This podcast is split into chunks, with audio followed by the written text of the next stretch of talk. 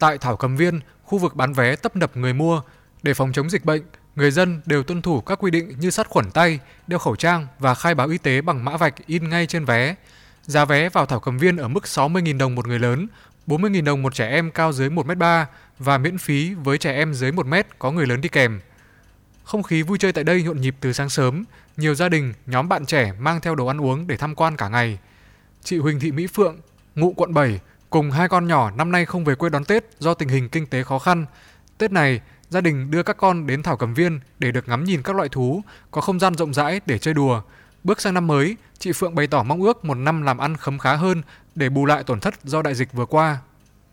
Năm nay mong là à, sẽ hết dịch, ờ, mọi người à, công việc trở lại thuận lợi. Một địa điểm thu hút đông người dân tới vui chơi là hội hoa xuân tại công viên Tao Đàn. Do ảnh hưởng bởi dịch bệnh nên quy mô hội hoa xuân giảm so với các năm trước. Năm nay, hội hoa xuân miễn phí vé vào cổng cho người dân nên lượng người đến đây luôn đông đúc. Nhiều chị em phụ nữ diện áo dài đủ màu sắc tạo dáng chụp ảnh với các loại hoa. Anh Võ Thanh Trung, ngụ huyện Bình Chánh cho biết gia đình yên tâm khi đi vui chơi tại hội hoa vì luôn tuân thủ các biện pháp phòng chống dịch. À, thì mình đi thì tránh những cái nơi quá đông đúc, chọn lựa những nơi nó tương đối nó, nó hơi thương người. Ngoài những địa điểm trên, khu vực đường Hoa Nguyễn Huệ cũng là nơi được đông đảo người dân tới vui chơi tham quan. Với chủ đề Xuân quê hương ấm tình nhân ái, đường Hoa Nguyễn Huệ sẽ mở cửa tới hết ngày mùng 4 Tết, ngày mùng 4 tháng 2.